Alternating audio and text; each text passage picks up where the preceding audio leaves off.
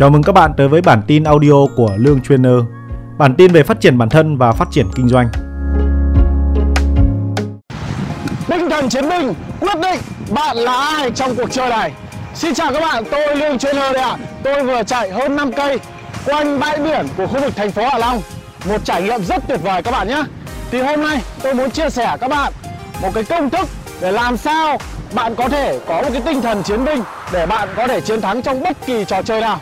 Đây là cái kinh nghiệm được tôi rút ra trong rất là nhiều năm tôi kinh doanh, tôi hành động. Nó có thể đúng, có thể sai với bạn, nhưng hy vọng bạn có thể học hỏi, áp dụng được một cái điều gì đó cho cái hành trình mà bạn đang đi nhé. Thì cái đầu tiên mà tôi muốn chia sẻ các bạn để làm sao bạn có một cái tinh thần mạnh mẽ, tinh thần của một chiến binh, hành động bất chấp nỗi sợ hãi, hành động bất chấp khó khăn để chúng ta tiến về đích. Công thức mà tôi thường xuyên hay sử dụng đó là cái gì ạ? Công thức 80-20. Trong 100 người cùng tham gia một chặng đua, chỉ có 20% trong 100 người đó ở cái vị trí top 1 khi kết thúc cuộc đua đó mà thôi. Và chỉ có 20% của 20% là gì ạ? Những người mạnh nhất ở trong cái cuộc đua đó. Trong cái hành trình mà tôi tham gia chạy bộ hoặc trong các cái giải đua chạy bộ mà tôi tham gia thì tôi nhận ra được cái công thức này. Nó cũng giống như các cái cuộc chơi, các cái cuộc đua ở ngoài đời, ngoài kia. Giả sử lúc đầu chúng ta tham gia một cuộc đua thì chúng ta rất là gì ạ? Hứng khởi, chúng ta tràn đầy năng lượng và chúng ta tham gia một cách mạnh mẽ ở cái thời gian ban đầu. Nhưng chạy được một thời gian, tham gia được một thời gian thì gì ạ? Cái sự cản trở nó bắt đầu xuất hiện. Và khi sự cản trở nó đến một cái độ nhất định nào đó gây cho bạn những cái bất lợi, những cái khó khăn khiến bạn từ bỏ cuộc đua.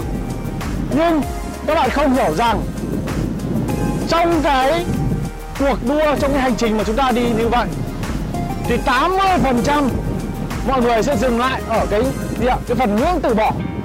Khi khó khăn, những cái cản trở đủ lớn, họ xuất hiện cản trở họ.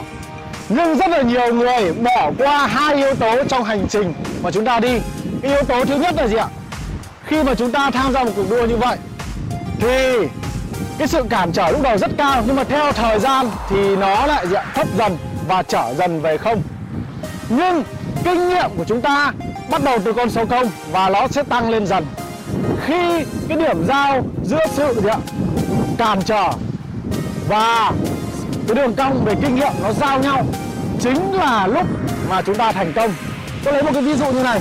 Tại sao tôi hay chia sẻ với anh em là khi các bạn làm đi làm lại một cái thói quen nào đó trong vòng 90 ngày thì nó trở thành một cái điều thường trực trong con người bạn. Ví dụ như tôi chạy bộ suốt 90 ngày vào đúng 5 giờ sáng, mỗi ngày 5 cây chẳng hạn, thì đến ngày 91 nếu mà giả sử như tôi không chạy bộ thì gì ạ? Trong con người tôi cảm thấy nó đang thiếu một cái gì đó.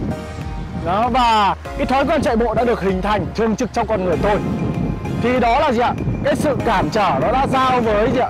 Cái đường cong kinh nghiệm mọi người nhé. Nên đa phần mọi người dừng lại trước khi đến được cái điểm giao đó. Và chỉ có 20% họ tiếp tục tiến lên. Và chỉ có 20% của 20% còn lại họ sẽ là người về đích. Thế thì tôi mong muốn chia sẻ các bạn cái công thức 80-20 và đường cong cản trở cũng như đường cong kinh nghiệm để các bạn có thể hiểu được cái bí kíp để chúng ta có thể tham gia bất kỳ trò chơi nào để chúng ta trở thành top 1 và những chiến binh xuất sắc nhất. Hãy hành động liên tục bất chấp mọi cản trở, bất chấp mọi khó khăn, rồi đến lúc bạn sẽ đến điểm giao nhau của hai đường cong như vừa rồi tôi chia sẻ. Và lúc đó bạn đã bỏ xa so với 80% những người đang tham gia cuộc đua. Còn 20% còn lại nó quyết định bởi vậy, bạn có làm nhanh hơn, làm nhiều hơn hay không. Thì bí kíp của tôi ở đây đó là gì ạ? Đằng nào các bạn cũng phải đến cái điểm giao đó.